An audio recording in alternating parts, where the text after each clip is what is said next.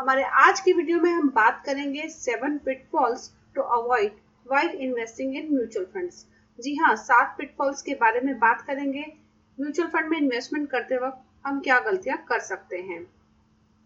Pit number one taking wrong calls हम सभी mutual fund में निवेश करते हैं ताकि हम अपनी इन्वेस्टमेंट्स नीड को फ्यूचर में पूरा कर सकें।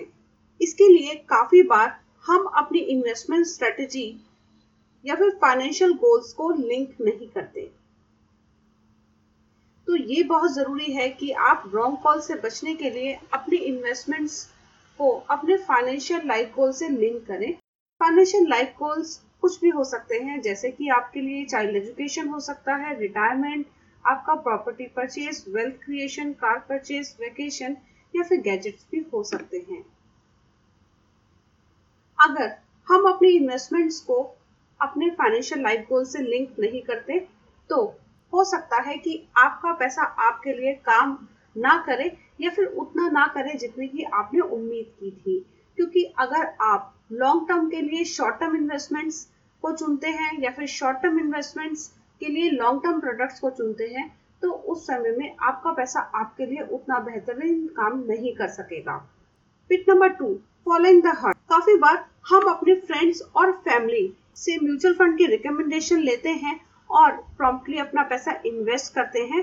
कोई भी रिसर्च को किए बगैर बिना कुछ सोचे समझे। तो ये बहुत ज़रूरी है कि हम अपने लिए अपनी इन्वेस्टमेंट्स को, अपने लाइफ गोल्स को ध्यान में रखते हुए इन्वेस्टमेंट करें और साथ ही कोई भी ब्लाइंड रिकमेंडेशन को अवॉइड करें।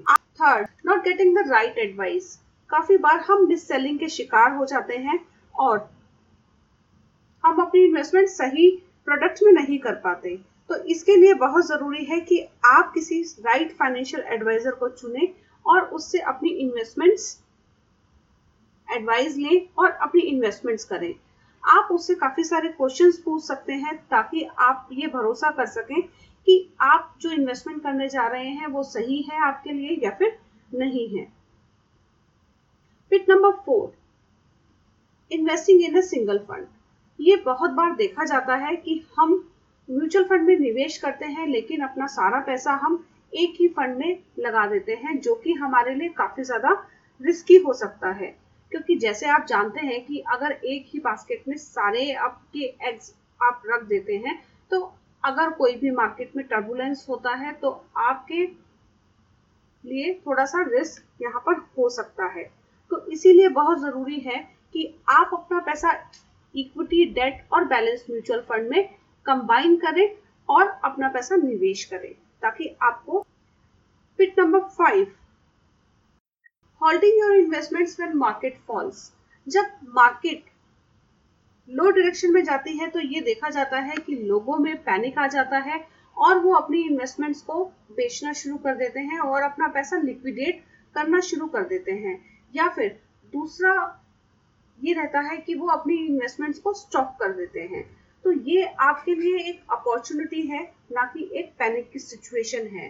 अपॉर्चुनिटी है कि आप इस समय में अपना ज़्यादा पैसा निवेश कर सकते हैं। पिटफॉल नंबर सिक्स काफ़ी बार देखा जाता है कि लोग डिविडेंड ऑप्शन को चुनते हैं ग्रोथ के ऊपर, क्योंकि डिविडेंड से उनको रेगुलर इनकम मिलती है, जबकि ग्रोथ आपको लेटर ऑन आपकी इन्वेस्टमेंट्स पे रिटर्न देता है। लेकिन क्या आपको मालूम है कि डिविडेंड में आपको काफ़ी ज़्यादा हैवी टैक्स देना पड़ता है? डायरेक्टली आप अपना टैक्स नहीं देते इस केस में, आपकी कंपनी काफ़ी ज़्यादा टैक्स काटती है। लेकिन अगर आपको रियल सेंस में ग्रोथ चाहिए तो आपको इक्विटी या फिर डेट म्यूचुअल फंड में जब भी इन्वेस्टमेंट करना है तो आपको ग्रोथ का ऑप्शन चुनना चाहिए क्योंकि उससे आपको पावर ऑफ़ कंपाउंडिंग का बेनिफिट तभी मिल पाता है। Number seven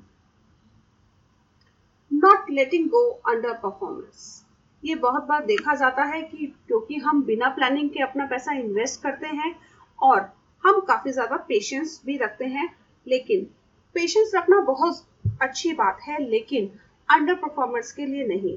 तो इसीलिए राइट प्लानिंग राइट एडवाइस के साथ में आप ये जान सकते हैं कि कब आपको पेशेंस रखना है और कब आपको अपना म्यूचुअल फंड सेल करना है। तो इसीलिए बहुत ज़रूरी है कि आप अपने लिए एक प्लानर चुने। हमें कमेंट सेक्शन में ज़रूर बताइएगा कि आप कौन से पिटफॉल को सबसे पहले हटाना चाहेंगे अपने इन्वेस्टमेंट से।